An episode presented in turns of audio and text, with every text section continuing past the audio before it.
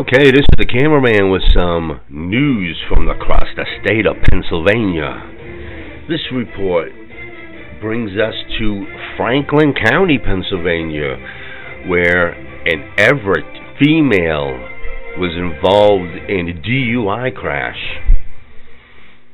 On February the 27th, state police responded to a one vehicle crash on Lincoln Way West in Peters Township, Franklin County, involving a 2001 Saturn. The operator of the vehicle, 18 year old Alexis Merkel of Everett, was found to be under the influence of alcohol. She was charged with DUI and then released. Charges are filed through the district justice. And that is your news from across the state of Pennsylvania.